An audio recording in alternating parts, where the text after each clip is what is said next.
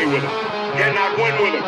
Cannot coach with him. Can't do it. You play to win the game. I mean, listen, we talking about practice. Not a game, not a game, not a game. We talking about practice. Down goes Frazier. Down goes Frazier. Now locked in to the Clock Dodgers podcast. Dodgers podcast. Welcome to the Clock Dodgers podcast. I'm your host, Neil Maligno. Joining me today is the man who, not for health reasons or against his will, enjoyably eats tofu tacos. What's up, Josh?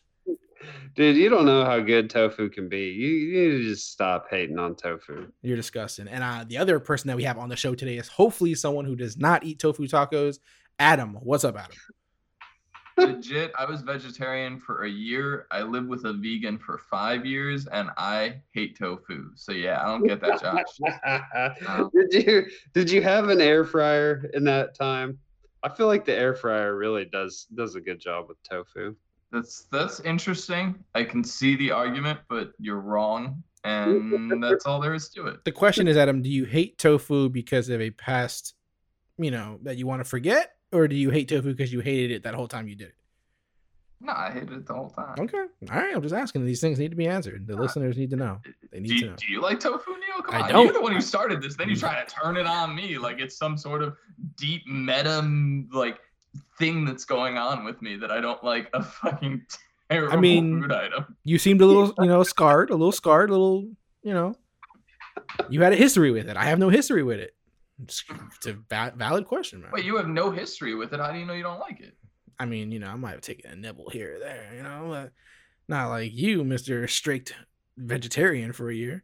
So vegan, well. excuse me, respect. Um, yeah. Yeah. All right. Listen, not a fan of tofu. Not a fan of tofu. Only person a fan of tofu on this podcast has bad takes, so that makes sense. Um, let's let's talk about football, gentlemen. Let's talk about football. Let's talk about some football. I feel like well, we always start with victory laps, so let's let's continue the trend. Let's start with victory laps. Adam, do you have a victory lap from week five that you feel really good about? And you want to, you know, get some exercise out on there. Well, I've got a one that I feel really good about, but then I got like four or five others. So this is gonna be a bit. You take victory But, uh, laps like no other, man. Man, it's what we're here for. Like, come on. I just I literally only record for the hour for these like first couple minutes where I just get to talk about how I was right. Uh, so uh, hey guys, how'd you like Brandin Cooks' breakout week? I mean, if Chase Claypool doesn't catch four touchdowns, I'm getting a Brandin Cooks number one week right after a OBJ number one week to just like completely polarize my season perfectly. But uh, we just barely missed it. Brandin Cooks, wide receiver three in PPR. Uh, I mean, Adam Thielen as the wide receiver four was also phenomenal. I think he's a wide receiver two on the season so far. So that's just crushing it. And then uh, over at running back, I mean, Miles Sanders finally really hit hard this week. And uh, Chase Edmonds, who I just, I, I drafted a ton of in best ball, even though I was pretty in on Kenyan Drake. I had a bunch of him as well. Um, you know, Chase Edmonds has kind of shown that he might be the better back there. And overall, last week was the PPR running back seven. And I think that's phenomenal. And, uh, you know, if he can continue to produce like that, I mean, he's going to be huge for those, uh, those best ball teams. Facts. Chase Edmonds, Chase Edmonds, man, the man of the hour, the man of the hour. We will talk about some Chase Edmonds. Oh, wait, I'm not done. Okay. Don't transition away because then we got to come to the quarterback position, guys. And, uh, I, I kind of want to let you try and take a Derek Carr victory lap, but you, you don't get to. The reason you don't get to is because a couple years back, uh, it might have even just been last season, but I remember a big old debate that we all had about Derek Carr and this little quarterback named Jared Goff. And just constantly being told that Jared Goff's trash and, you know, Derek Carr just finally needs his opportunity and he's getting it. And last week, I mean, he was he was fantastic. I mean, Derek Carr, QB eight, that, that's just that's like his ceiling, guys. That's that's awesome. And then uh Jared Goff finished just ahead of him at QB seven. You know, Jared Goff's the QB ten on the season, guys. I, I don't know if you're aware, but uh take note and take notice because uh he's crushing it. I mean, that's fine. Let, let me let me make a correction for you. We did not debate Jared Goff and Derek Carr last year. It was Jared Goff and Sam Darnold, which is way worse. That is way worse. But Derek Carr was in that debate as well. And he wasn't in the debate. You just hated him. The specific argument was you and Josh fighting back and forth about Sam Darnold and Jared Goff. That was No. Derek Carr was the third man in that debate. Regardless, the whole debate around Derek Carr is that he's he's just a high end QB two, and occasionally he has a big week and is still not as good as Jared Goff, but like he, you know, he can be okay too sometimes. This is facts. Listen, I'm gonna let you. I mean, you take your victory laps. I don't like to trip people when they're taking laps, so I'm gonna let you take your lap. You took it. I'm gonna jump in here because you mentioned Derek Carr, so I feel like this is, you know, I have the right to do this at this point. I'm just gonna victory lap on Raiders, period, as a team, because As you should. Derek Carr, top 10. Henry Ruggs, top 10. Nelson Agholor, top 20. Craziness. Josh Jacobs, I don't even know where he finished. Where did he finish? Let's check really quick. Josh Jacobs, top five. Top five. Darren Waller. Darren Waller, top five. I just said top five, top five, top 10, top 10, top 20. That's all in one week. That's in one week, folks. That's in one week the Raiders offense is firing like crazy out here. I'm not even gonna, I'm not even gonna sit here and pretend like I, I I seen this coming, especially against the Chiefs. Like I didn't, you know, I didn't expect this offensive explosion in this week, especially after a down week last week. I was I was bummed out. I was down and depressed about it. But I mean, just overall, this team has been. I, I don't like to say this because I, you guys think I'm a homer already. You think I'm drinking the Kool Aid week after week but I felt a little corner being turned in that game against the Chiefs. I felt a little corner being turned. Guys were a little healthier. Things were starting to roll. Jon Gruden's calling the right stuff out here. I feel like the Raiders offense can be trusted. Man. I feel like they can be trusted going forward, and I'm taking victory laps. And how about Henry Ruggs? How about Henry? I, listen, I seen all the jokes on Twitter. I seen all the fucking jokes. Oh, Raiders took Ruggs first. Da, da, da. Look at all these other receivers. That's the biggest joke ever. Look, man, the guy wasn't healthy and you're talking shit. For what? What's the point? The Raiders are out here calling the right plays. They're not just making him a little gadget guy. Ruggs looked great in that game. And if you watch the game, fuck the numbers. If you watch the game, you know Ruggs looked great out there as a receiver. So I'm excited about my Raiders in fantasy and in real life. What a crazy, what a crazy life I live. That is my victory lap, boys. Josh, you don't even get to take one now since you just sat there quietly. I'm just. I'm, uh, I'm You gotta be more certain. Jared Goff, this Jared Goff nastiness that is already. It's throwing you off, right? We started with Tofu and Jared Goff this episode. Tofu I mean- is definitely better than Jared Goff. Derek Carr is the tofu of quarterbacks. How dare you? That is so disrespectful. Yeah, because it's pretty accurate. No, not not a chance. Not a chance. Not a chance. That is a question for Twitter. Is Points per game, Derek Carr is ahead of Jared Goff. say what? Say that again, Josh. Say it again. What are you even looking at? No, he's not. Is I'm Jo- staring at it right now. game. Derek Carr is at 23.48 and Jared Goff is at 22.3. What? Okay, you're looking at it from last week or something, because it that's not Oh. the case. all all season. I okay, like ma- there's a chance that I'm wrong here, and I just don't see what it is. I don't think I am, but there's a chance. Literally, What a- they average less than a What- point difference per game. I now. mean, it could also just be this. Yeah, it's the site scoring probably if we're on Yeah. different sites. Whatever. re- Regardless, they're they're very close. It's weird what they're doing with Goff because he's he's he is playing really well. Like they, he's throwing over he's throwing nine yards per attempt, but he's also just not throwing very much, which is which is very different than what they used to do with him. So I don't know. It's just it's interesting what they're doing. And like Robert Woods and Cooper Kupp are dying for air yards. They're getting nothing. Like they're they're not doing bad in PPR, but they're down they're down so far in air yards. Like the the Rams are just not throwing the ball very much. Yeah, I mean they they honestly they just they haven't been forced to.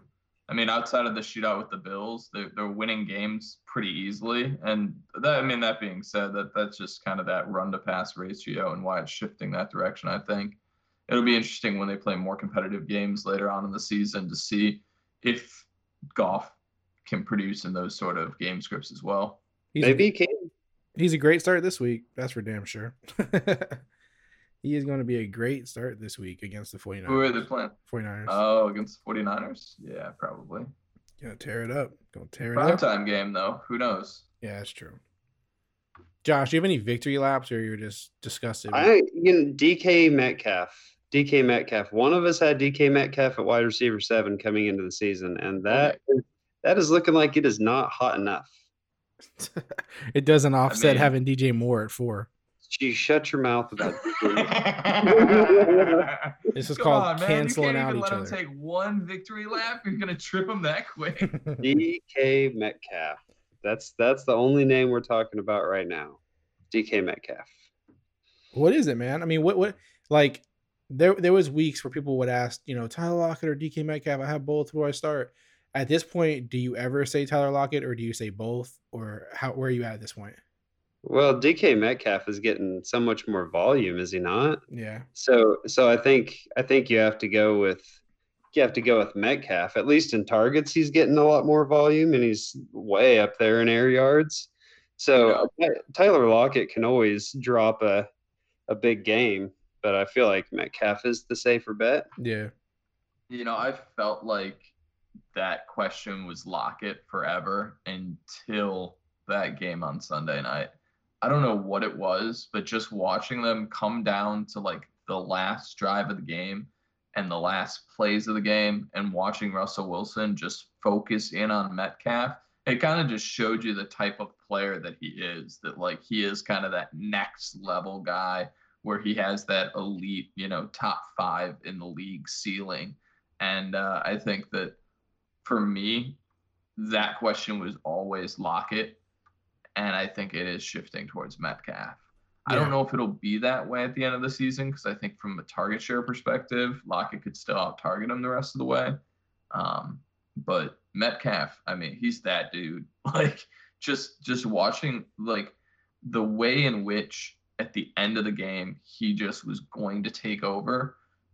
I mean, that's the type of stuff that you see from stars. So, you know, I think uh, I think this is more or less his breakout performance in the NFL. Yeah. I mean, I mean, look at if you look at you know weeks one through five PPR, he's literally number four. He's it's DeAndre Hopkins, which is you know crazy to some people, right? the way this you know the way his you know new team and everything. But Adam Thielen, Calvin Ridley, who we've seen you know rip it up and kind of slow down a little bit at points, but you know he's been ripping it up all year. And then DK Metcalf, right uh, right right above Tyreek Hill. Right about Tyreek Hill. Even weirder than than him being there is Robby Anderson at six. That's just crazy. But it is what it is, man. We talked a lot about Robbie last week. So um somebody thought DJ Moore's name should be there, but it's not. You know, just a reminder again. Just a reminder. Um, so so right now I just looked it up. Metcalf and Lockett ha- both have a 24% target share, but Metcalf is getting 42% of the team's air yards to Lockett's 22%. Oh yeah, by far. And honestly, like th- if they keep letting Russ cook to the level that they have been and just he's airing the ball out constantly, then yeah, Metcalf probably won't produce Lockett. But if the season shifts as they get into the winter months and they start running the ball more and having a bit more conservative offense, I think you're going to see Lockett end up having the larger target share. yeah. And for what it's worth, both are about the sorry, Good. Neil. Yep. Like, did you see Chris Carson's line this week? It was like eight, Yeah. Oh, I know. carries and seven targets. Like it used to be 23 carries and three targets. Yeah, well, and the crazy thing is he produced on that as well. Yeah. So, yeah, it's uh, you know, it's interesting. Game flow is going to dictate a lot of a lot of that, but I think that uh, ultimately, with what we've seen from the Seahawks so far, they definitely have shown a dramatic shift in the way that they're calling calling their games. And I, I mean, I don't know if that's going to stay throughout the whole season, but uh, it it definitely seems at this point that it's here to stay. Yeah, and and for what it's worth, both receivers, Metcalf and Lockett, are inside the top ten right now in PPR scoring. So either one, man, you got you you know, congrats on having either player right now at this point in the season. So um, yeah, DK Metcalf, great victory lap, Josh. Um, great victory lap, man.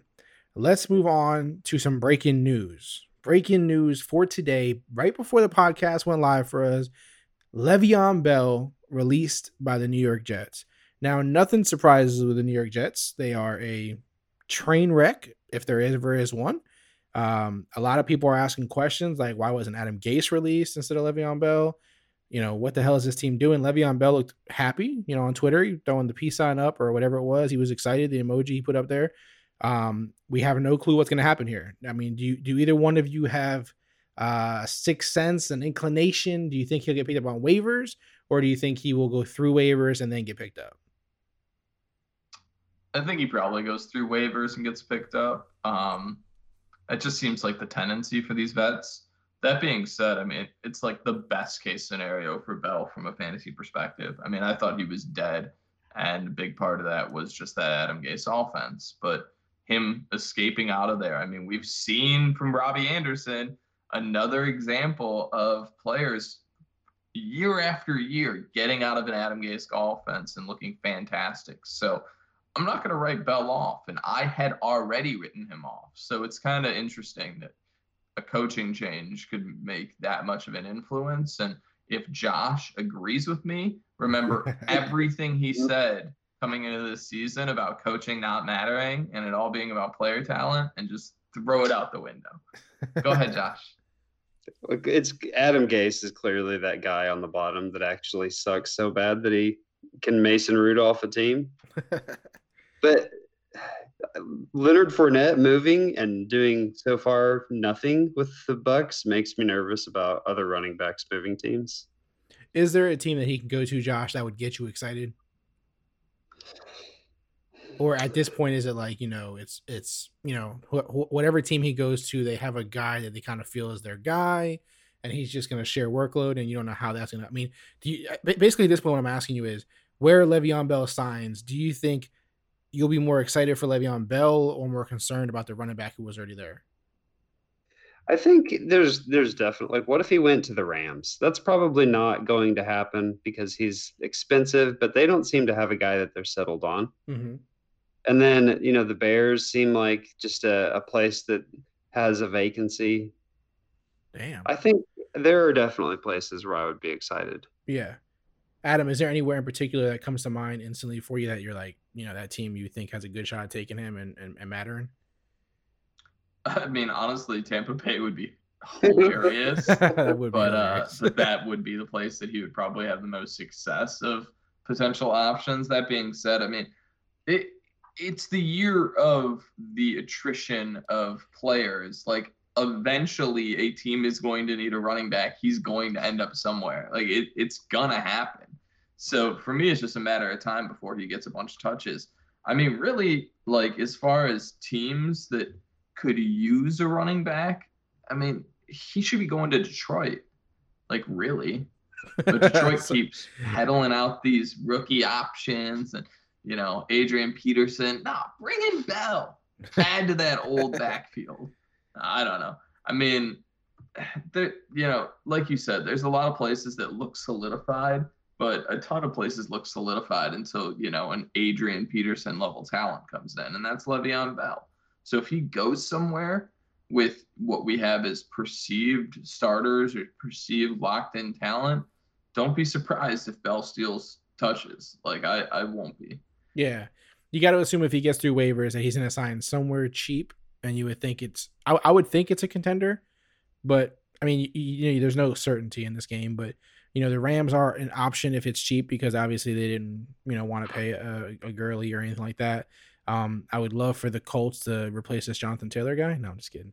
Um, there's a, He's i mean there are some interesting spots out there. It, it, it, these these are actually fun things to me. I like when this kind of stuff happens. I mean the, the other question is is do we care about anything on the jets that this changes? Like do we care about a running back there now or do we still want no part of this offense at all? Like does this open up anything for you guys in terms of anyone there a wide receiver anything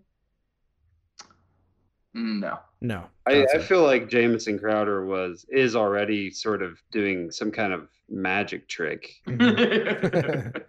really though, like Yeah, yeah. If if players leave Adam Gase and become better, like Jamison Crowder is a superhero. That's facts. Yeah, yeah. I mean, this is. I like this kind of stuff, man. We'll, we'll, we'll, obviously we don't care about the Jets, and we don't really care who who takes his place. Um, but where he goes is gonna be it's gonna be really fun. I I don't think anybody will take him on waivers just because I believe they're gonna owe like millions and millions if they do. But um, where he signs after, I'm really intrigued to see if he goes to a contender or if he doesn't care where he goes and he's just going for like you know to play. Um, so it'll be it'll be fun to see. Um, but there there are some pretty good options. If you guys had to guess, do you think it'd be a more obvious option, or do you think we'll be surprised? If I had to guess, the two teams that jump to mind, and you're not gonna like one. One's the Chargers, Yeah. and the other is, I mean, as unlikely as it seems, it's probably the Bears. I Yeah, mean, the Bears after losing coming up. Tarik Cohen, I don't know how much they trust Montgomery as like a true workhorse. They've been using Cordarrelle Patterson, but like I could I could see them adding to that backfield. I don't know. I mean, like I said before, there's so many injuries out there that like I could see a lot of different teams thinking that they need the quote unquote depth. Like a, like a team who who has a running back who's had one good week, like like Joe Mixon or something.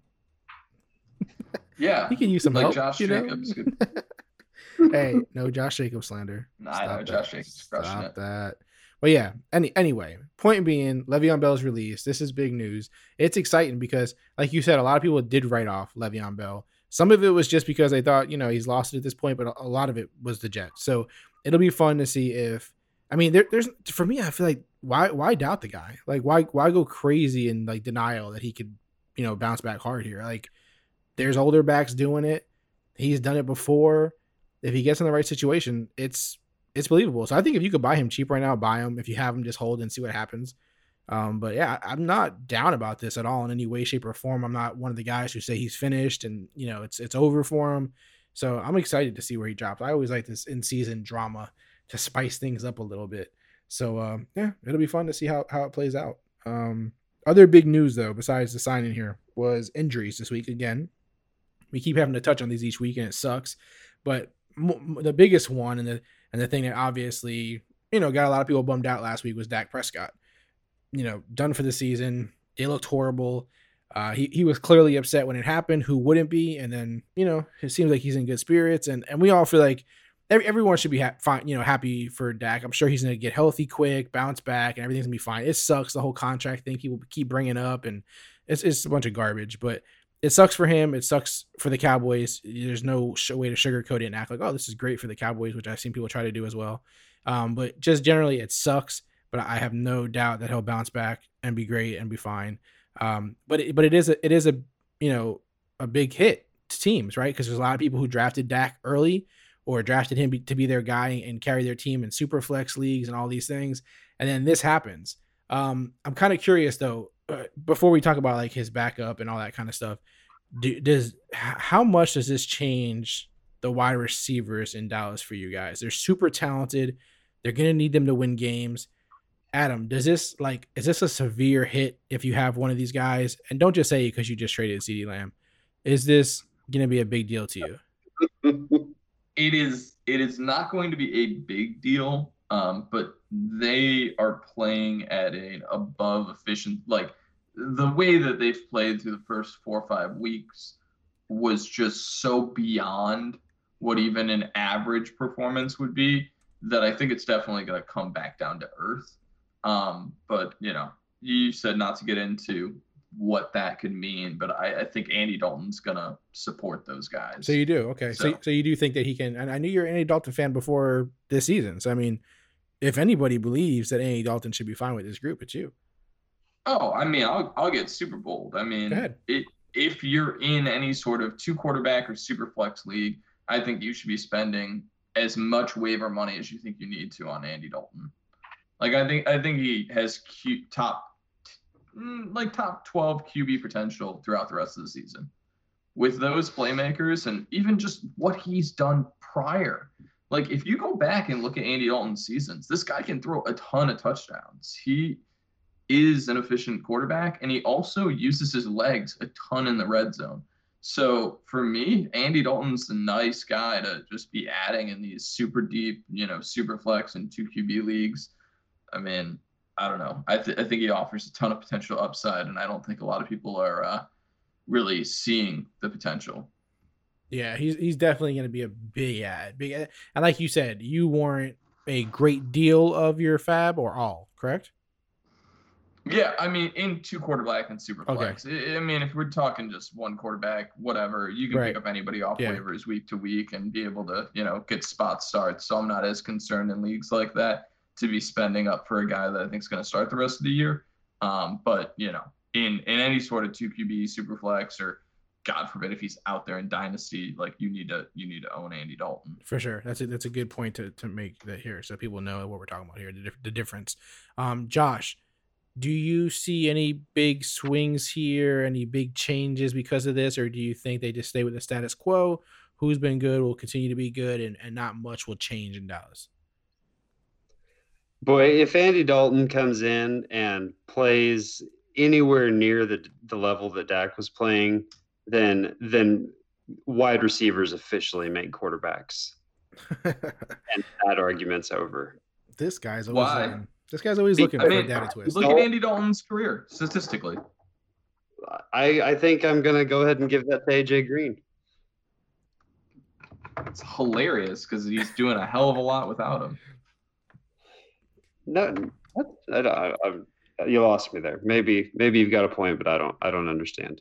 AJ Green has done nothing without Andy Dalton throwing him the football. Giving AJ Green credit right now for anything just feels dirty. Yeah, it seems super gross. I mean, he's had a great career, but injuries have destroyed him. And the only time that he was good, he was with Andy Dalton. So it goes both ways, man. He got crushed but, I on mean- Twitter. You know, Andy Dalton's a quarterback who he's he's thrown for 30 touchdowns in a season before. You know, he has multiple 25 plus touchdown seasons. Like, yeah, I mean, I don't know. Pers- personally, I think that he has the potential to, you know, have a high floor weekly with some spike weeks in there, uh, kind of performance. But he does because he has fantastic wide receivers in Dallas, the best. Josh is gonna stay on this uh, wide receiver thing, Adam. No matter what you say. Um, it's fine, man. yeah, Don't it- worry. I mean, Co- yeah, coaching yeah. coaching doesn't matter either. Coaching doesn't matter. Wide receivers do, Adam.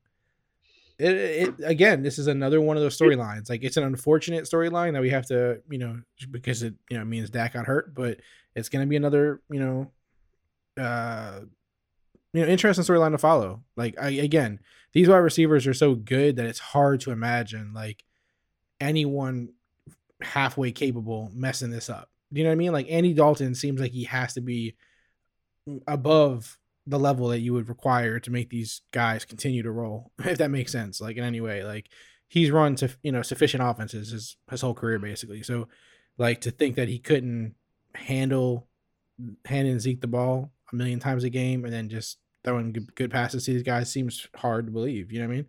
So yeah, I'm with you. I mean, I don't I don't really care who makes who good here. I just feel like this team shouldn't take a dramatic step back.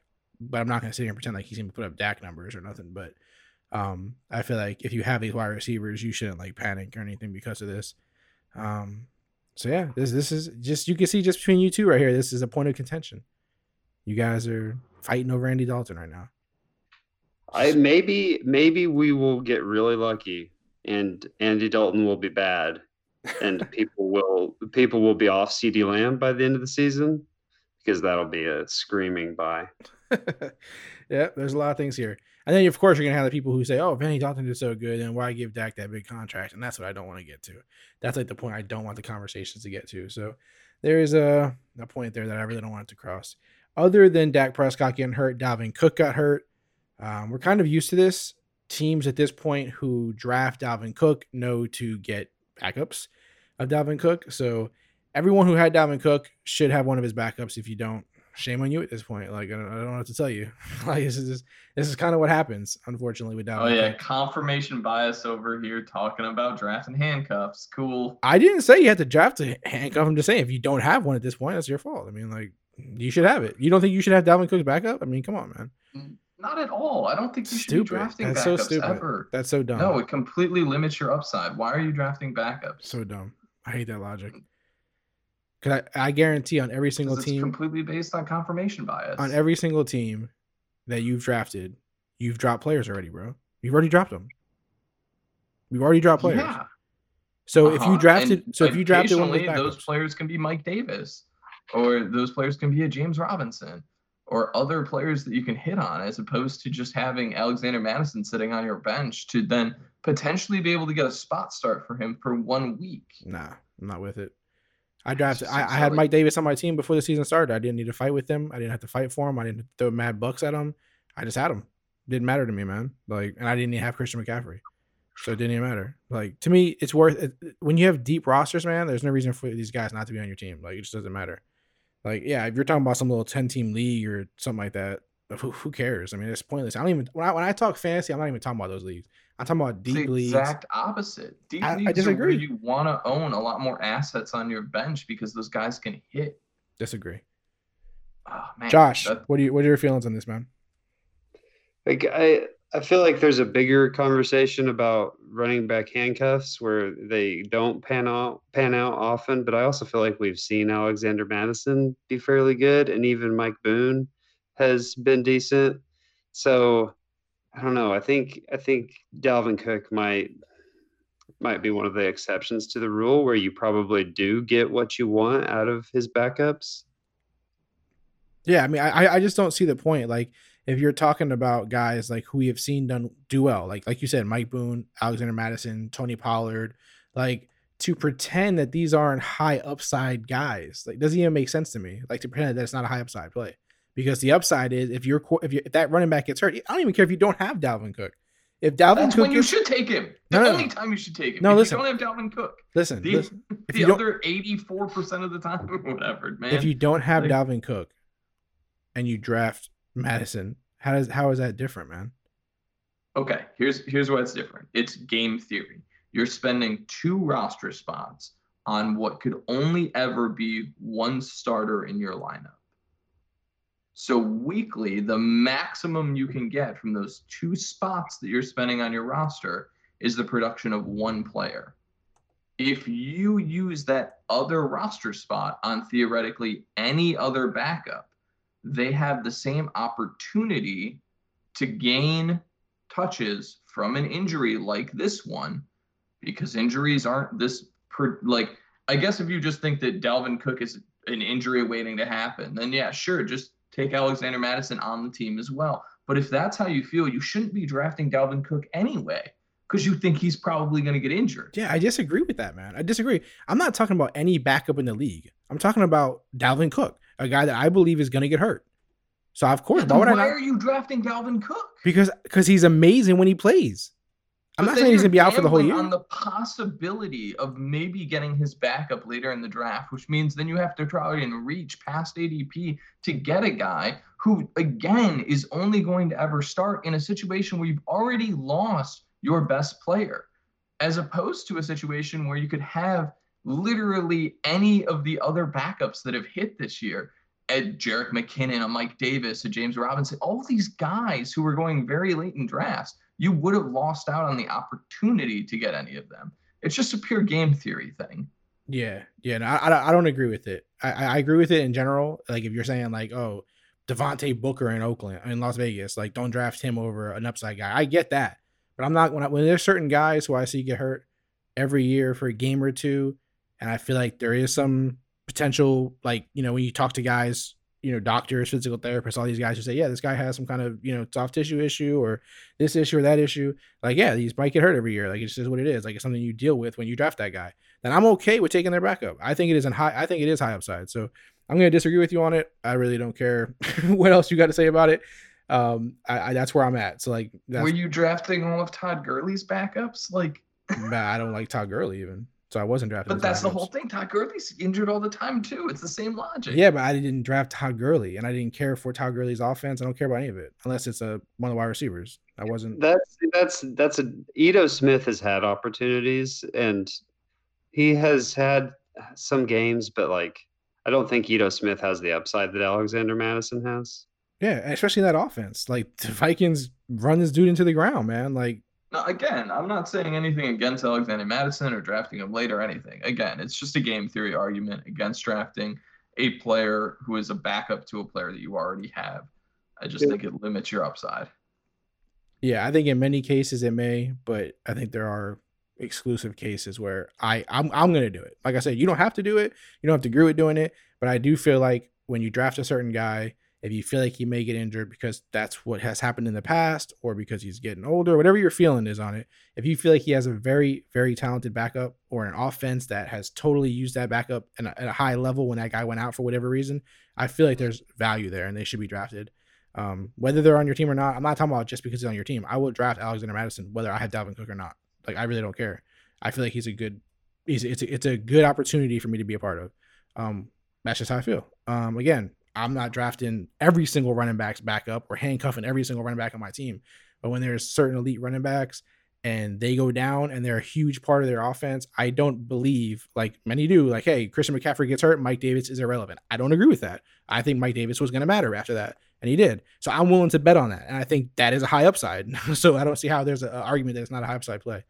Um, so yeah, I'm gonna we're just gonna agree to disagree on that. There's no problem with that. That's what we're here for, buddy. Um, so yeah, Dalvin Cook's hurt. Hopefully you have Mattison or Boone. I like Boone even too. So um, I'm good with I'm good with either one. Kyle Allen got hurt, left the game, which brought in the Alex Smith era, which made everybody happy. Um, I don't think we do we do we care much about the quarterbacks there in Washington. Is it mattering to you guys? They matter just as a super flex fill in. Yeah. You know, I just feel I just hate for Terry McLaurin, man. it's just killing me. Like I'm just like, man, this dude just had a quarterback.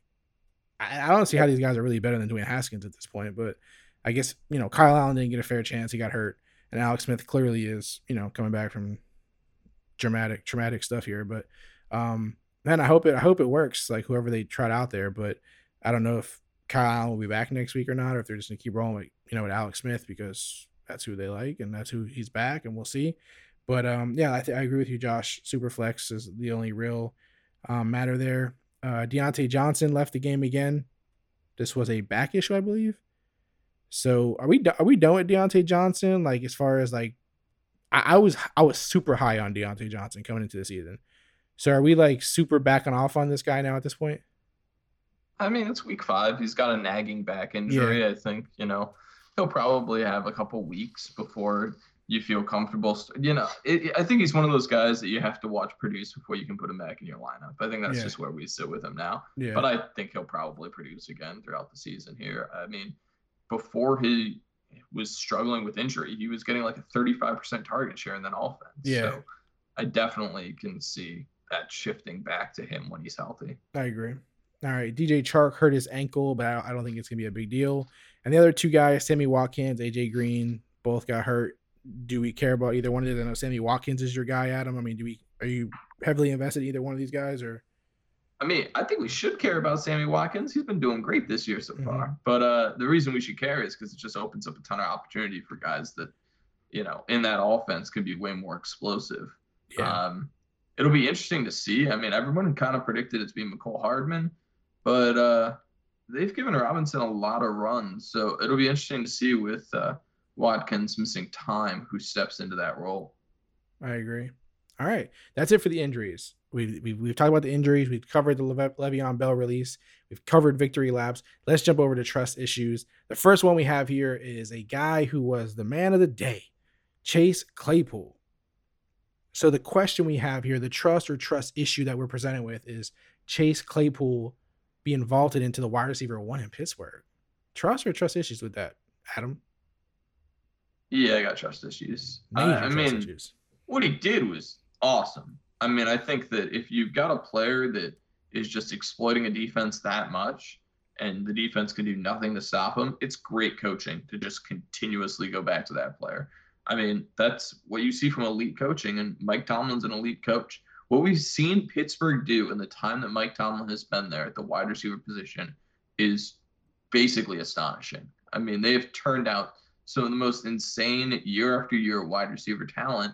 And we're seeing it once again with this Chase Claypool breakout. And honestly, everybody thought it was going to be a Diontae Johnson. Diontae Johnson looked great at the beginning of the year. So you've got Diontae Johnson, who had a huge target share when he was healthy, as we were talking about a minute ago. You've got Juju, who has put up some great performances already this year and has one of the best beginnings to a career in NFL history. And then you've got Chase Claypool, who's coming off a huge week. I think really what you're going to have is just a dynamic offense. And from a fantasy perspective, you're going to have a lot of guys who you're going to want to put in your lineup every week, but are probably going to be more boom bust than they are going to be consistent, reliable week after week options. Yeah. And then you even have James Washington, who's not obviously not putting up the numbers like they are right now, but he's not even the slouch himself. So they got tons of good wide receivers in Pittsburgh. Um, Josh, do you trust or tr- have trust issues on? You know, I mean, obviously, like I said, he was the talk of everything. I mean, he was just absolutely, you know, crushing it, amazing, um, doing things that not many players have ever done. So, I mean, do you do you think that like do you do you have trust issues with him being heavily favored moving forward now, or you know, do you think you know, like Adam said, there's a whole bunch of guys who are doing really good here, and we can't really trust that Chase Claypool is gonna like run away with this thing. I, I think that he will it's it's great that he flashed and I think that it's signal going forward for his career but even if Chase Claypool is going to be a very good player in his rookie year I expect spikes and then just duds. Yeah. I mean, let's put let's be honest, Calvin really had a zero catch game. if that says anything, I mean, Chase Claypool next week can have zero catches. It just is what it is. Like that's how this thing works. But it was like you guys both said, it's great to see it happen. You know, it's great to see the flash. It's great to see that you know they know how talented he is and what he can do and when they see the exploit you know in, in, the, in the defense they're going to take advantage of it. So um, overall you know it's just pittsburgh wide receivers man. They just are talented and it kind of creates an issue sometimes because you're like you know you don't know who's going to have the big week. But man if all these guys get healthy and everybody's rolling out there it's going to be fun to watch um, the next one, the next trust issue I have here, um, someone actually asked me like a lineup question, and I was like, man, that's a good question just overall. So I wanted to throw it in here. Shout out to at bomb underscore squad 92. But his uh the trust issue I have here is Kareem Hunt over Clyde Edwards Helaire rest of season in PPR. Do you trust that or have trust issues with Adam? I'm gonna say trust issues, but I get the sentiment. Like I, I do understand where that's coming from, and I think that for Kareem Hunt, while Nick Chubb misses time, he has like a higher weekly ceiling, I think, than Clyde Edwards Helaire does. But Edwards Helaire is a rookie in his fifth week in the league, and he's the RB12 in fantasy. I think that that's epic. Uh, I think right now what we're seeing is they're still working him into that offense. They're still figuring out what he's best at. And Andy Reid is probably the best play caller in the league right now, if not, you know, top three. He's going to schematically figure out ways that he can use Edwards Helaire better and better throughout the year. And I just think we're just going to see continued improvement from him. Um, so for me, I'm still sticking with CEH, but uh, but yeah, I mean Hunt's Hunt's phenomenal as well. Yeah, no, I agree. Um, Josh, how do you feel about this one? Trust or trust issues on Kareem Hunt over?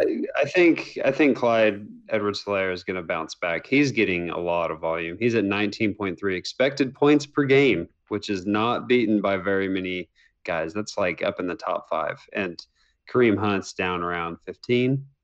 So I, I, I would bet on Clyde Edwards Helaire falling in the end zone a couple of times on on all this volume that he's getting and outpacing Kareem Hunt over the long haul. Yeah, yeah, and you know he had that super big week one. I think you know anything after that for people if it's not that feels like he's underperforming or something. But he's been doing fine, man. He's doing great. So, um, yeah, his position feels safer, and you know that big time offense and being you know the guy and with that play caller and Patrick Mahomes, it just feels you know more comfortable. Uh, the next one here, Chase Edmonds, Adam brought him up earlier, will continue to outproduce Kenyan Drake. Trust or trust issues with that, Adam? It kind of hurts to say, but I trust it. Um, from how that offense has been running so far, he just seems like the better fit. I mean, you know, we call it the air raid, and everybody jokes it's it's the horizontal air raid. Like that's all they do. It's dink and dunk, and it's just constantly move the ball downfield five yard pass at a time. And Chase Edmonds is fantastic at that.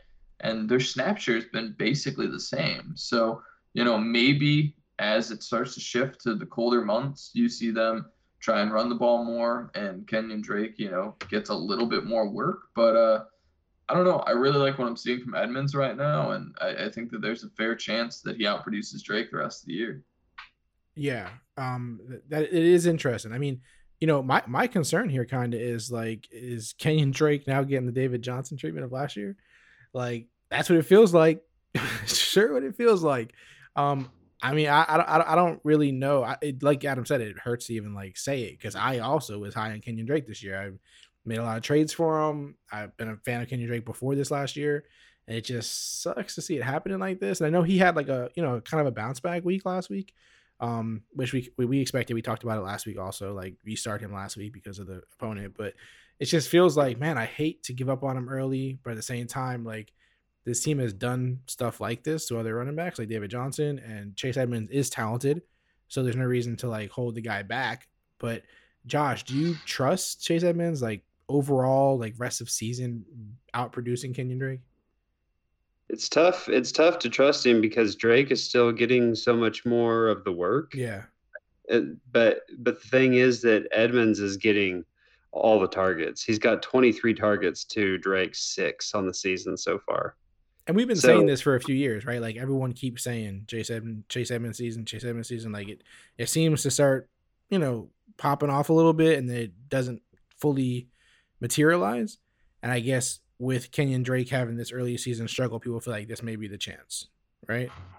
Yeah, I mean it's kind of it's kind of an unfair comparison, but when when you look at the rushing volume, Edmonds has been a lot more efficient. Yeah, He's he's done that because maybe because he's gotten a lot less volume, and it's Yeah. hard to be efficient with more volume. But he's been a lot more efficient, and he's getting the passing work, and I think that's the side that's the side I'd rather be holding instead of the Jordan Howard role. Yeah. And, if nothing less, it's obvious this offense should have Chase Edmonds in it, and it should have more and more of him as we continue to proceed forward. I would say so. Both of these guys, I feel like, have value to be on your team, and individually, you know, separately from each other. But I don't know if at any point like Chase Edmonds is going to completely run Kenyan Drake out of a job. But I think it's going to be one of those things where it could be a week to week thing. It could be, you know, I, I just don't think at any point they're going to like say, hey, Kenyan Drake, we're pushing you aside. Chase Edmonds is the guy. I don't think that's ever going to happen. So it's hard for me to trust it from that standpoint, but I do feel like both have value, you know, moving forward. And Chase Edmonds obviously is uh, the hotter player at the moment, if that makes sense. Um, so we'll see how that goes. We'll see how that plays out. Um, the last trust issue I have here, really quick, is Philly wide receiver Travis. uh, Can how do you pronounce his last name? F- Fulham. Fulham. G is Yeah, silent. Fulgham. Oh, oh, I believe it's Fulgham. Okay. Yeah. I, this is the second week in a row with the uh, last name issue. So shout out to uh, Says on Twitter. He, he sent me a video for your uh, Falcons wide receiver last week, Josh, on how to uh, properly pronounce the, the name. You know, because I had a little struggle. So he sent me that Video. And yet Neil's avoiding attempting to pronounce it. And so now I'm like, costs. I shouldn't even try. You know, I, I probably should do more research before the games before these episodes Yeah, start. I saw the video. It was not how I thought it was pronounced. Yeah, that, is, that's uh, that's the yeah, problem. I was uh, I was a little off. Yeah. But uh, so is every other podcast. So no big. so on this trust issue, Philly wide receiver Travis, a weekly flex starter rest of season. This comes up because obviously the, the the head honchos, the vet wide receivers in Philly have struggled to stay healthy, and uh, you know someone has to play there, man. And so Travis did well last week. Um, do you guys have trust issues, or do you trust him being a weekly flex starter at least rest of season? I gotta have trust issues. I mean, who? Like, yeah, it's just so interesting how Carson Wentz just continues to do something with nothing there. Like, you know, he'll find ways to make guys successful who, before that game, you did not know who they were, or, you know, you knew a little bit about them, but they'd never had production before. And then all of a sudden, he's able to cause a blow performance from somebody. So, I, I don't know. Ultimately, I'm not sure what this says for Fulham's career. I mean, he's a young guy, so this could be, you know, the sign of things to come. But uh, for me, he's going to have to do it a couple more times before I'd feel confident starting him anywhere. And I mean, as far as if he's out there on waivers, you know, he's definitely an interesting guy to add, though. yeah. How do you feel about it, Josh? Do you, you agree? It's like just again who and like to, to bet on there being any kind of consistency at this point is kind of crazy. I'm well, so whatever FAAB I have left is getting thrown at this guy. Okay. wherever I have it, wherever I don't have Mike Davis. So I, I'm I'm definitely rolling the dice with him. But at the same time, I won't be surprised if he if he kind of fades into the abyss. And and I I have to admit that at this point, I'm asking if Carson Wentz is good. I don't know. I don't know if Carson Wentz is good. He's struggling. when it. he continues to have no one around him and make these guys that you've never heard of before relevant, I, I mean, that's Yeah. that's worth something. But again, I mean, who knows? This guy's probably great based on Josh's logic. He's probably just like a hidden gem of a talent who made Carson Wentz relevant for a week. well, it does kind of also like go in the face of your wide receivers make quarterbacks pot- potentially, right, Josh? I just cannot. Yeah, like I, I really, I, I do agree that Wentz has had very little help, and so that makes me want to cut him some slack. But uh, it, it, it doesn't look, it doesn't look. He's not, he's not doing anything great. I guess, I guess if you say that he, you know, supported Fulgham in this role in this game, I, I don't know. We'll see. Yeah, I, I have a lot of I have a lot of doubt happening. yeah, it's been interesting there. Greg Ward, now Fulgham, like it's just you know everyone thought DeSean Jackson, Alshon Jeffery, and we've gotten Ward and Fulgham. it's been crazy, man. It's this is a, a, a strange season in many regards. So, um, I, I think it's. I mean, I don't, Josh. So I mean, if you're throwing all that money at him, you trust him, or or are you just doing it because you may have five dollars left after all the money you've spent everywhere? no, I've put, I've got a couple places where I have more than five dollars.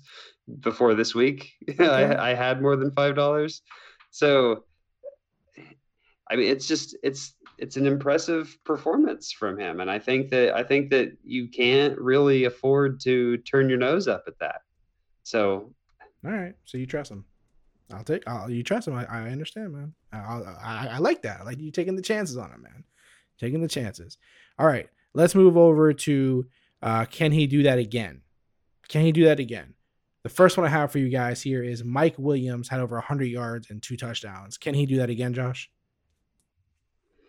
boy, I with Keenan Allen out, Justin Herbert, Herbert was slinging the rock, man. You know, I don't I don't think Mike Williams is a bad player. I you know, 100 yards and two touchdowns is not something that happens every week even if you get 10 targets a game, but he I, he'll do it again at some point in the season. How about 100 yards and a touchdown? Can you do that again right away? Yeah, he could do that again. Okay. Adam. Yeah, I'm I'm gonna more or less agree with Josh. I think that he can't do that again unless Keenan Allen misses time. I mean, for him, I think if he gets flooded with targets because of how he works downfield and he's like this big body guy, I think he has the potential to have some huge weeks like this. Um, but ultimately, when Keenan Allen's healthy, I think he's just going to be too much of a target hog in that offense it's going to be super interesting to see how this passing, you know, group develops with Justin Herbert. Though I mean, Herbert's just been so beyond what I or basically anybody else expected him to be, um, and especially this early. Like I, I legitimately thought Tyrod was starting 13 games this year. yeah. Um, so, you know, I wasn't in on any of these Chargers guys. So for Mike Williams, I mean, this is this is huge, and for his career, I mean, this this is really positive. I mean, he's still very young, and now he has the potential to be playing with a extremely talented quarterback. So it'll be interesting to see how this develops for the years to come. Um, but as far as this season goes, I think he's a great like flex guy in your lineups right now, who has the potential for big upside. I think that more or less, though, while Keenan Allen's in there, I'm not feeling super confident. Yeah. I think for Chargers fans, you know, that quarterback is exciting, man. He was making some plays out there that were phenomenal. So um it's a it's like you said, I don't know if anyone expected it this fast, but man, it's a it's a good flash to see right now. We'll see if it continues and if the rookie can continue that pace. But man, it was exciting to watch. Um the next I one mean- here. What was that? I was just gonna say he had he had five catches. He did that on five catches. Like I feel like he's really stretching the bounds of even the volume he got. So his his volume's gonna have to go up considerably. Right. And that's if Keenan Allen's out. so it's like Yeah. it's crazy. But I mean, yeah, the numbers are crazy for the volume. So yeah, to think he could do it again is gonna be tough. but it's pretty you know impressive what he did with what he had. Um, Yes. So we'll see. The next one, uh, Darrell Henderson led the Rams in carries in Week Five. Can he do that again, Adam? Yeah, I definitely think he can. I mean, I I think that Sean McVay, the way that he runs his offense is more to exploit defense's weaknesses. So it's going to be interesting to see how he uses his core of running backs moving forward. But it seems like Henderson is the favorite there. He seems like he might be the most versatile. Um, so for me, like I feel like you gotta feel confident starting him, especially with the running back apocalypse that's occurring right now. I mean, a lot of people don't have choices, so if you have someone like him, you've just gotta feel confident. Right. Yeah. I mean, a lot of people are rejoicing out there right now if they've held on to Darrell this whole time because there was a lot of people who had a lot of love for him and were super excited about him and were holding on for a long time. I don't know if Cam Akers made everybody get off that wagon when they drafted him, but you know he he, he did pretty well in, in an opportunity here. Josh, do you see that he can do this again? Yeah, I the the Rams backfield is one of the more confusing backfields for me so far in the season. But but I do because he- Henderson is also, if I'm not mistaken, getting the the most targets out of that group. So I, I feel like he- I feel like that gives him just a better chance of becoming the guy and not being in a completely split situation for the duration. So Yeah. if, if I was going to bet on someone, it would be Darrell Henderson. Yeah, he had a touchdown through the air and on the ground. So produced on all levels. I mean, the only thing that could ruin him right now is Le'Veon Bell, right, Josh? Le'Veon Uh, Bell. It, it seems very not Rams, but I, man, that would make me excited for Le'Veon Bell. yeah, for sure. Um, the next one here, this definitely one. we definitely want Adam to start with this one. Uh, Derek Carr was a top ten quarterback in Week Five. Adam, can he do it again?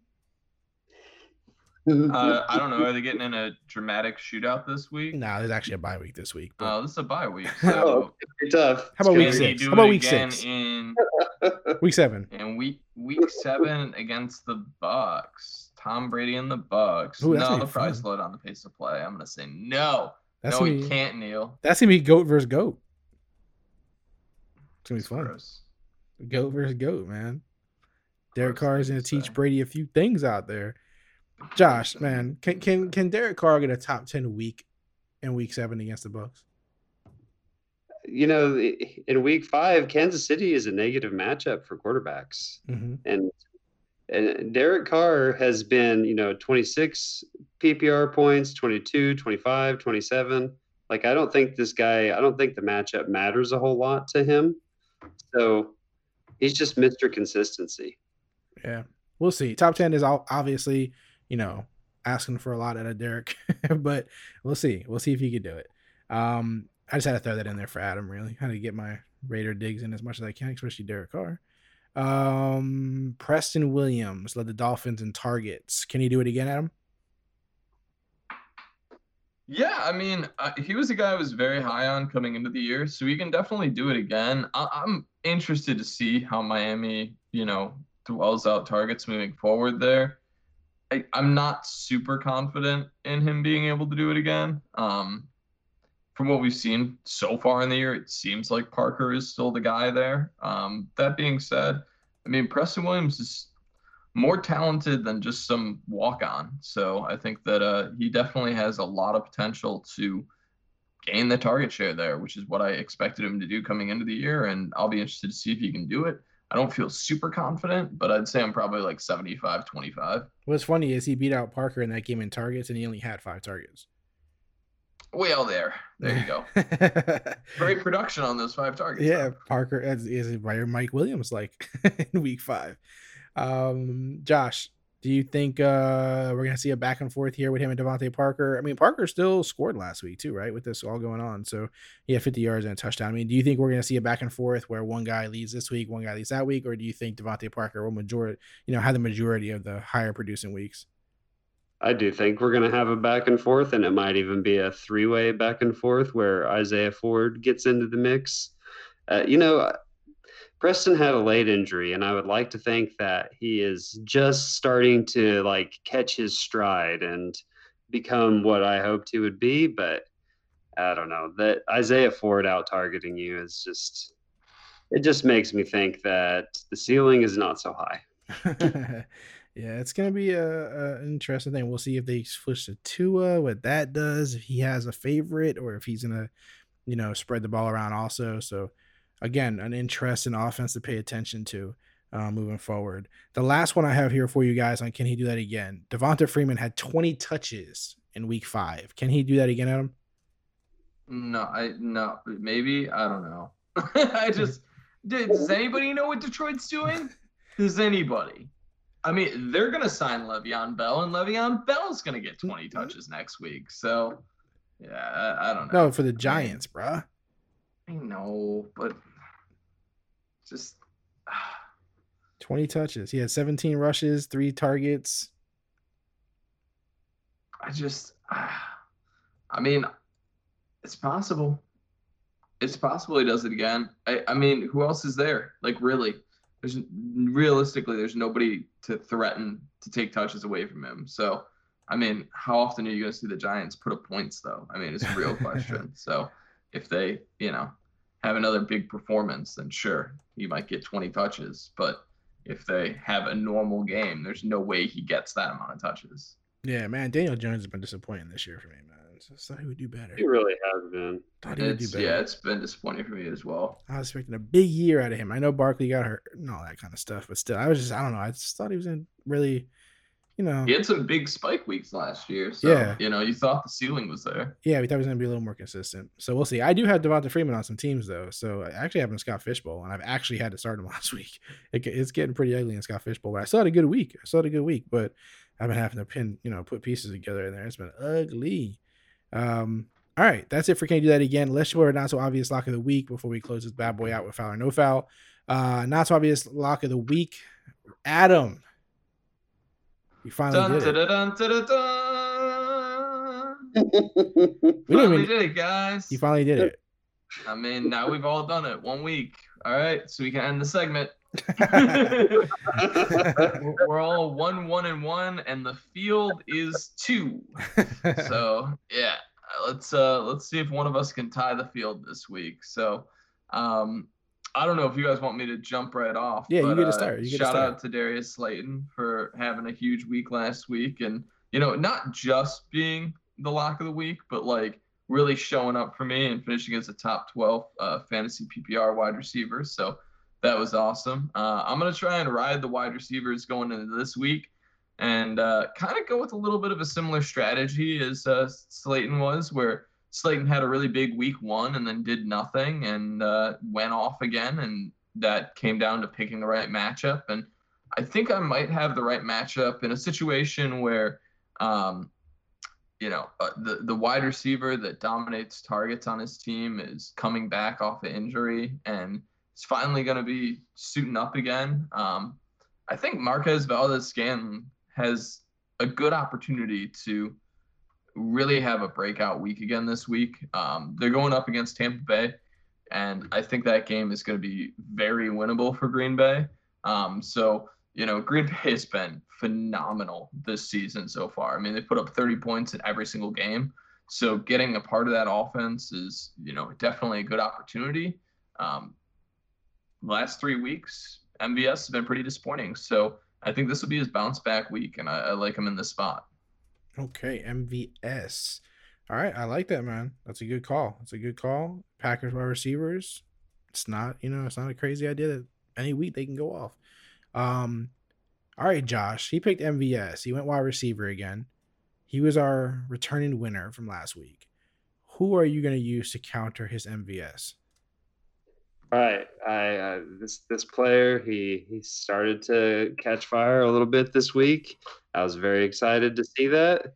I I would very much like to see it continue, and they will be playing they will be playing Dallas in Week Six. Although Dallas is a different Dallas now without Dak, but Christian Kirk, Christian Kirk is my lock of the week, and this is gonna happen. Are you telling us or telling yourself? Christian Kirk is finally getting right. He's healthy. I I do not believe that this guy is just going to fade into nothing, which is what he has been so far this season. But I, I, I he's I think I, I think this is the week where he rides the ship. hey, I respect it. All right, so we got Christian Kirk and we got MVS. I feel like we should go wide receiver trio here, man, and just let our wide receivers, you know, duke it out. Um, hmm. I, you guys are kind of both going off of guys who have had down weeks last week, right? Mm-hmm. So I feel like Well, I can't. Kind of had down season. Kirk, Kirk had his best week of the year. Oh, He's yeah. been consistently trending up, but still has not eclipsed 13 PPR points. So Yeah. Um, I kind of want to. Is it is it is it cheating if I go Preston Williams? No, Okay, it's I not. don't It's not think so. unfair. I, I think that's fair. Uh, didn't you have Preston Williams last week? No, did I? No, if I had Preston Williams last week, I would have won this thing. I'm teasing. I would have been the guy to go first. I would have beat your Slayton pick.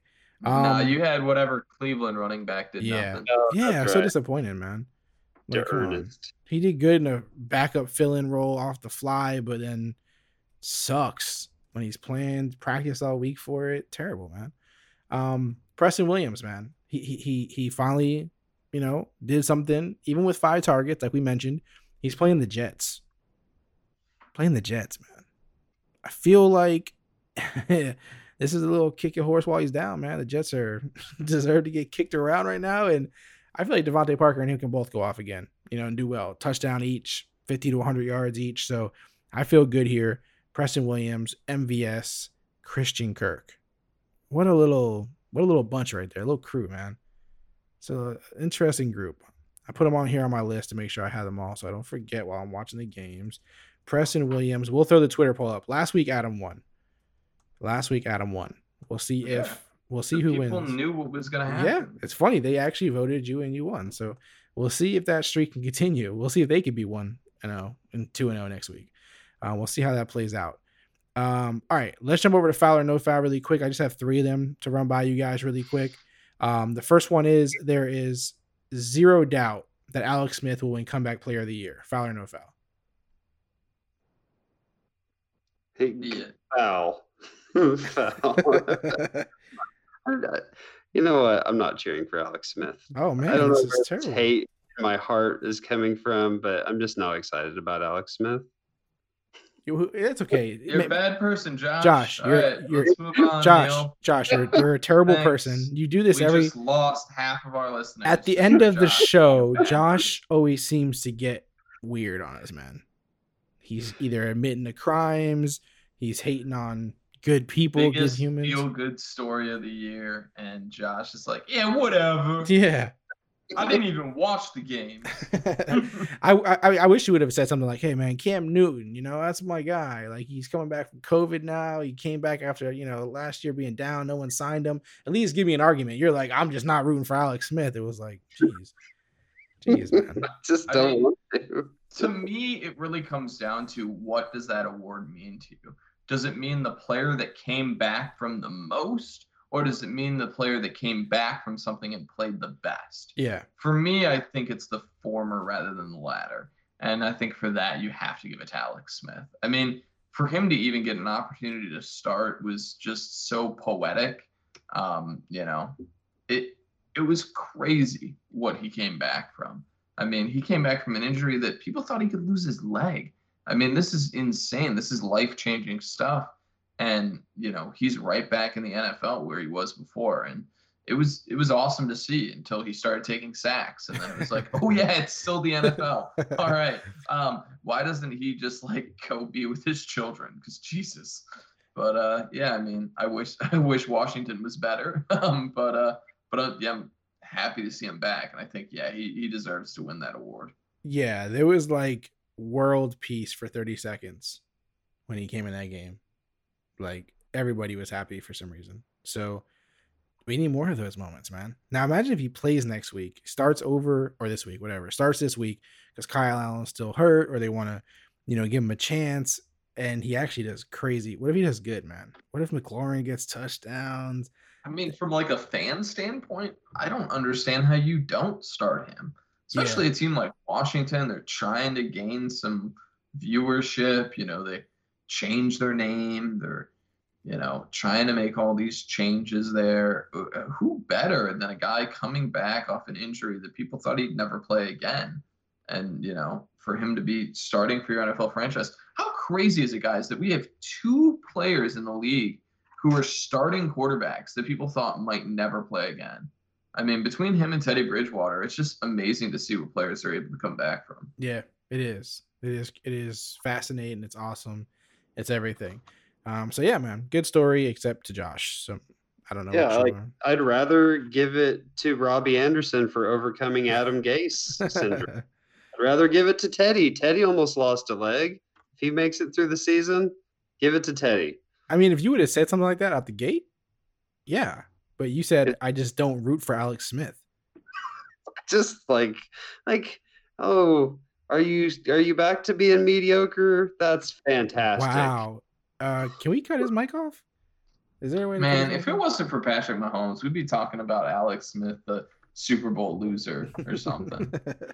You know why though? Tyreek Hill. wide receivers make An- quarterbacks. Andy Reid, all right. All right. The next one here is um, I got to think about this because, you know, LeBron just won another finals championship. And I was like, you know, instantly, as soon as he wins, everyone starts arguing who's better, him or Jordan. And I started to think, we'll never agree on who the GOAT is in any sport because it's more of like a generational significant argument rather than numbers and championships. Foul or no foul on that? I I actually say foul. I don't think most people dispute that Jerry Rice is the GOAT. Like that one's interesting. I feel like guys who grew up watching the 70s, they respect what Jerry Rice did in the 90s and the late was it late 80s, early 90s? It was like almost before my time in a way. um, but yeah, I can't remember exactly when he started his career, but like early 90s is what I remember. Nonetheless, like I don't think it's the same. I think basketball is more polarizing because there's this how do I want to put it? Almost like this blend of positions, if you will.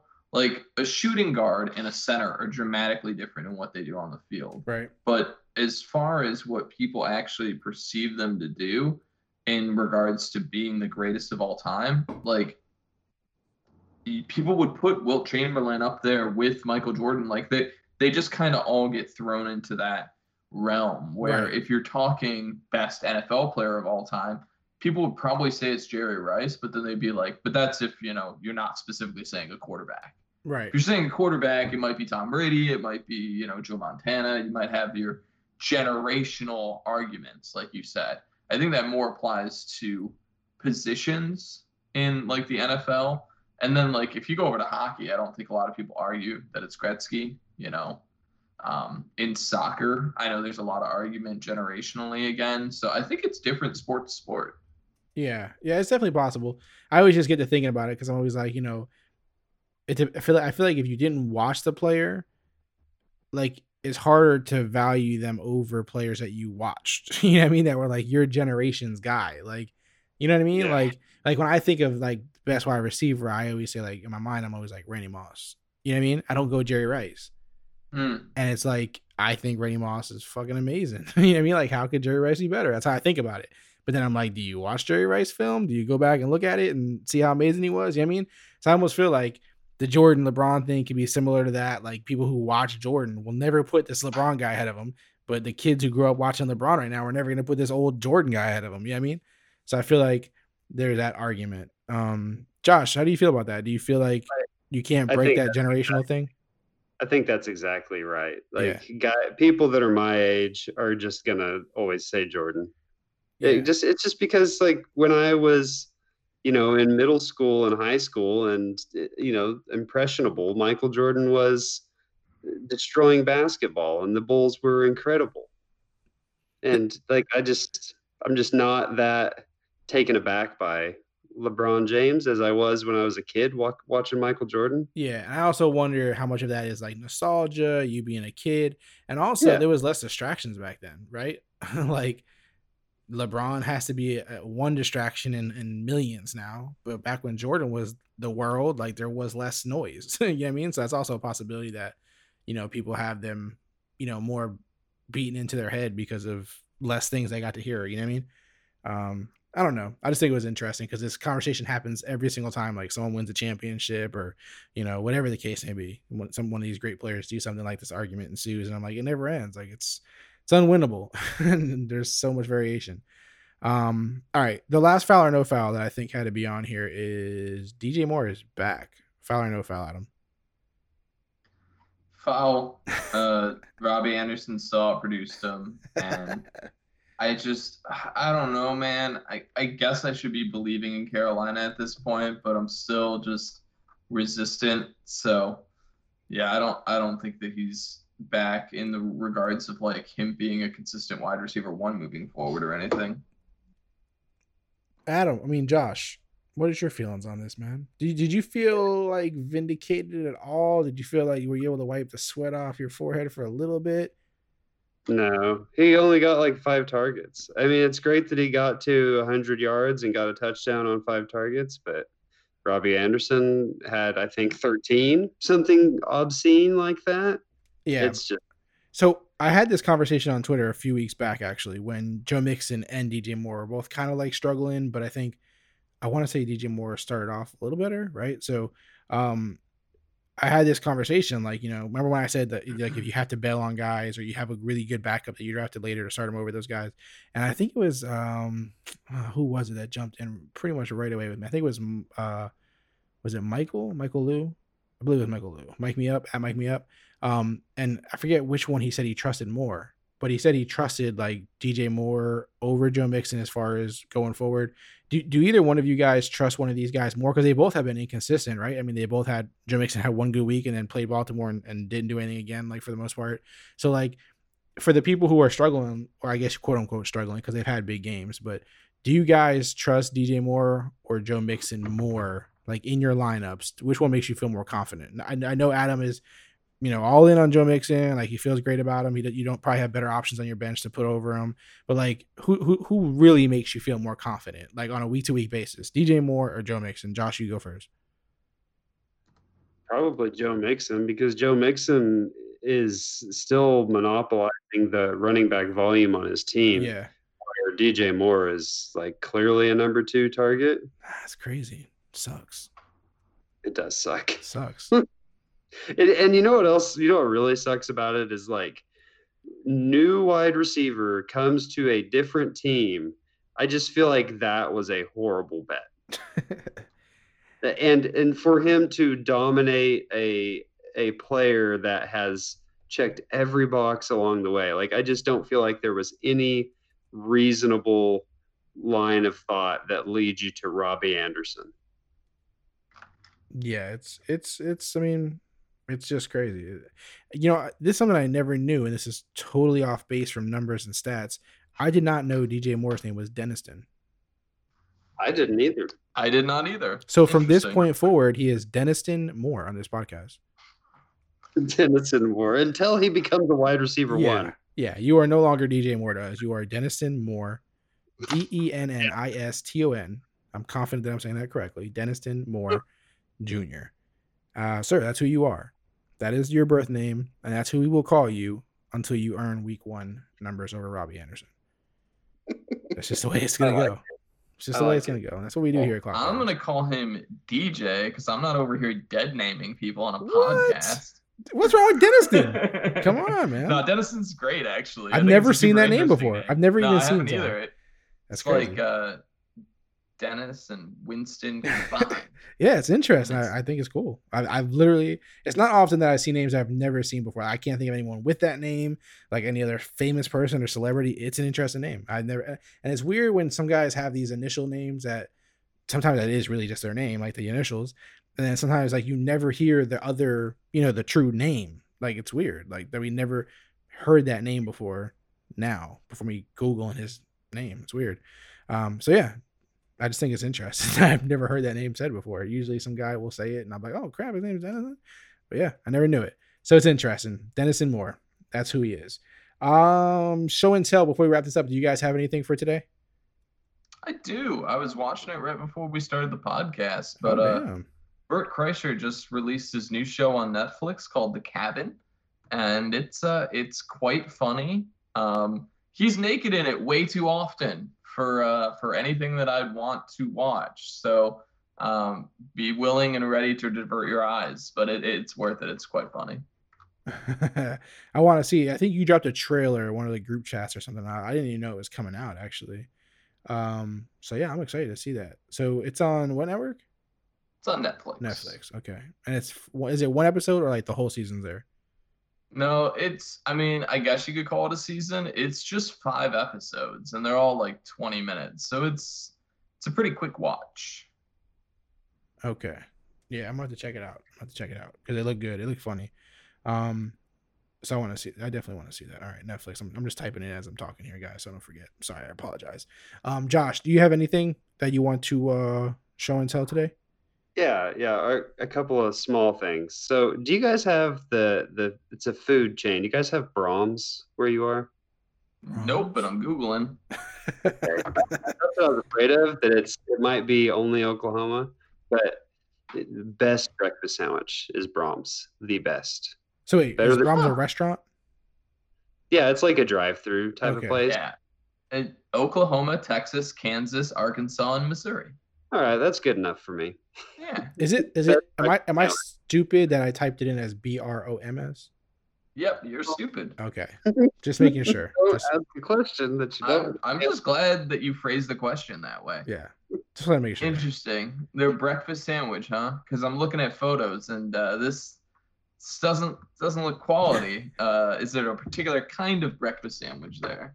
It's like a it's like a bagel omelet and a sausage patty, like a you know bagel egg and sausage patty. It's very good. Oh, okay, gotcha. I hit breakfast. I see it. Okay. Uh, w- w- what's the name of it, Josh? What are we looking for here? For the listeners, please go to Braums.com, and it is spelled B R A U M S, not B R M S. Um, and and follow along with us. This is you know interactive. Which sandwich you getting, Josh? The it's I think it's just like a spinach spinach and mushroom omelet Okay, on, I see it. bagel. I see it. Spinach and Yeah. mushroom bagel omelet. Okay. Yeah. Jo- uh, Adam, you're not fucking with this. No, no, I love breakfast Oh, sandwiches, okay. man. I fuck with it. Okay, I think you said I, it was. I was just saying the images that I was Oh, seeing okay. didn't like make me super excited. I mean, it just looks like a drive-through breakfast sandwich. but I mean, I've had some good drive-through breakfast sandwiches. I got spoiled living in Chicago for a decade though, because you just you have the opportunity to literally go to so many like places where they will for the same price sell you something that is so much better than anything you could get at like a drive-through. So, yeah. I miss those places. I hear you, man. I hear you. Sandwich doesn't look too bad. Doesn't look too bad. looks all right. Looks all right. Braum's. I can't believe I typed it at B R O M S. Very disappointed in myself right now. Um, It's okay. Neil. very discouraged. Very discouraged. Another quick thing, like I know, I know that air fryers are not new, and I'm late to the party. But you, if you don't have an air fryer, you you need one. Actually, yeah, they're I don't. fantastic. I don't have one. You need Get one. one. They're pretty fantastic. Why doesn't someone donate me one? Because uh, our fans, you know, they need to step up. they need to get Neil an air fryer. Are they inexpensive? I mean, what are we talking about here? Yeah, I don't know. I think you need to start a Kickstarter. You get a nice one for seventy bucks. 70 Probably. bucks? Okay. Yeah. 40 I think, I think the listeners small- can make that happen, right? That's not too. No, I'm just kidding. I'll have to check into it. 'cause I have. I, I swear I've seen like. Is this something I could potentially have seen like infomercials for before? Yeah, Sure. probably. Okay. Yeah, I think I've seen like uh QVC type ads or something for it. I never actually got one. But what what what are we talking about here? What what is what game is it changing for us? What is it doing? What is the air fryer doing for a guy like me who spells Braum's B R O M S? All right. Yeah. So anything that you want to reheat that would be like um, fried or crispy in any sort of way, it actually makes it crispy again. Okay, so I'm like replacing like a toaster oven with this thing or something.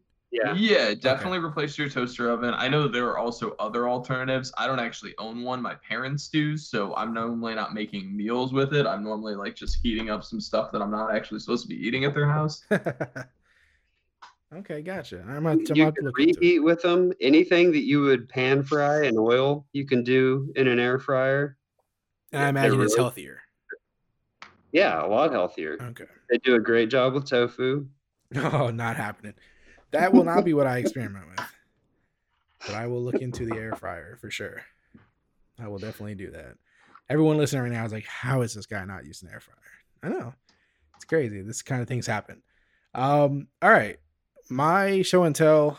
I mean, I kind of got disappointed with Adam last week because I, I recommended Paper Ghost and he seemed disappointed. He seemed disappointed in the guy's voice and the narration. Did it did it end up bugging you enough to stop listening, Adam, or did you continue? I, it it did. Okay, I that's what I thought. Make it through the episode. That's what I thought. That's what I thought. So I'm a little disappointed now. 'cause I'm a little disappointed because now I'm like, hey, did somebody else have that feeling? Because I had that feeling, but I rolled with it. You stopped, and so now I'm thinking, hey, there might have been a recommendation that soured on because of that. Um, so I'm gonna hit with another murder pod, another true crime pod, and hope to redeem myself. I don't know if I will. Um, I could just be too deep in the game at this point, and that anything will satisfy my urge. Um, but I'm going with Counterclock. I'm not sure how um commercially popular this is. If I'm if I'm late to this, like I am air fryers. Um, but Counterclock is a good podcast, man. It's produced by a company called Audio Chuck. And uh, yeah, it's, it's a pretty good podcast. They have one season in the books, so you can go and listen to that one. And they're currently in a second season. Um, you know, obviously different cases in each, but uh, yeah, it's another it's another pretty good murder pod. So if you're out here like me in these streets struggling, listening to you know narrators who sound like they're reading books, you might want to jump over to Counterclock instead if you're if you're having difficulties like Adam did. Um, I apologize. I greatly apologize. Sometimes these things just don't hit. You know, it is what it is. I tried. Other than that, I have nothing else to show and tell. Adam, Josh, do you have anything else to share before you put this week in the books and your advice is closed out in audio form? Is there anything else you want to share before we close this episode out? Any parting words? Any player we didn't mention that you feel we should have? Is there anything left out of you two? I was wanting to talk about how Derrick Henry's getting tons of volume, but I th- I'm pretty sure he scored like two touchdowns tonight. So, so How- Derrick Henry. How about the Titans though? Like straight ran through the undefeated Bills. Yeah, who knew getting 15 days off was a competitive advantage This? Bro, why do you always got to be so like so downing? You just drag me down. It's like I mean, it's great for the Titans. It's just this is what the league year is going to be, guys. I mean, we're gonna have some weird situations because of COVID, and uh, yeah, I mean, if you know how to exploit them for fantasy, and if you have the money to gamble, man, this uh, this year could could definitely give a lot of opportunities for some big money making situations. I think it. know. I, th- I think it's fair to mention that this this episode is being recorded the day of that game, which is Tuesday, which is weird, obviously, because of COVID, like you're mentioning. Uh, we should just at least touch on the fact that T.J. Yeldon somehow led the Buffalo team in rushing. Um, he also had a receiving touchdown. I don't know what exactly is happening here. Devin Singletary didn't do much of anything. Uh, Diggs again had another hundred yard performance, ten receptions. Um, that was really it for the Bills. Nothing major, but Ryan Tannehill, he, he didn't even he didn't even touch 200 yards passing, but he had three touchdowns passing, and then he had another 40 yards and a touchdown rushing. And then Derrick Henry, like you said, two touchdowns. Didn't have a, a, a ton of yards, but he was out here literally sending Josh Norman flying through the air uh, with his arm, like it was a, a magic trick or something. And then um, AJ Brown, man, came back to life a little bit. Corey Davis is gone because of COVID right now, so he had a good game. But other than that, man, oh, Jono, Jono, Jonu, what am I talking Johnny about? Smith Yeah, had a huge game. two touchdowns, baby. Two touchdowns. So yeah, I mean, I was, I know you're saying that you know they had all this time off and stuff, but it was, you know, it was impressive to watch. I didn't expect it to be such a, a blowout. I've the Bills have looked great, man. So they kind of surprised me, um, to get you know mopped like that. But I guess like you said, that break is valuable. It is important. I will keep saying the name Gabriel Davis though for the Bills. He is worth putting on your team. He's got to be owned in dynasty in every league you're in already, probably. But he's man, he's a he's a good player. If you could trade for him, target him. I think I see I see him constantly improving here, man. I know that wide receiver team is kind of stocked over there, but he I, I am excited about him, man. Just like I'm excited about Mooney in Chicago, man. I wish why, why is your team not getting the ball enough, man? I feel like there's some young guys out here, man. They're They're not- busy winning every game. Shut up. Shut up. Shut up. All right, that's it. That's it. We've done a long episode, guys. We've we've knocked out a lot of stuff. If you want to find Adam and talk to him any further, and he'll just kind of soberly tell you you're wrong or something's really bad when it should be positive, you can find him at the other FF guy. He's usually busy retweeting awesome stuff. Hey Adam, how about that um video that UFC knockout? You like that one, right? What's that guy's name that edits those videos?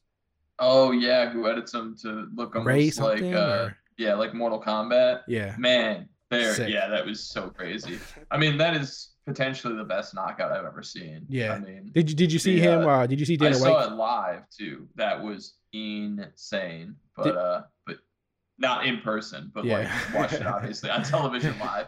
'Cause, I mean, it was just one of the prelims. So for it to be this like crazy catch, kick, turn around, switch kick, like just yeah, I mean, just it, it was so flabbergasting to see. You could not like I could not process it when it happened. Yeah, it was the good of all knockouts. And did you see Dana White talking to him after the fight, like uh, in one of his interviews or something? He just like kind of walked onto the interview and he was like, you know, I'm getting phone calls over here. You know, you create a moment. Like that's what you do when you come out here is you have to create a moment. And like you, you literally got people calling me saying, give you all the money, like throw two hundred thousand, give him all the knockout bonuses, sign the check right now. Like that dude just put UFC and himself on the map like in a second here. So I mean, it might be the best knockout in MMA since the Anthony Pettis run off the cage knockout. Yeah.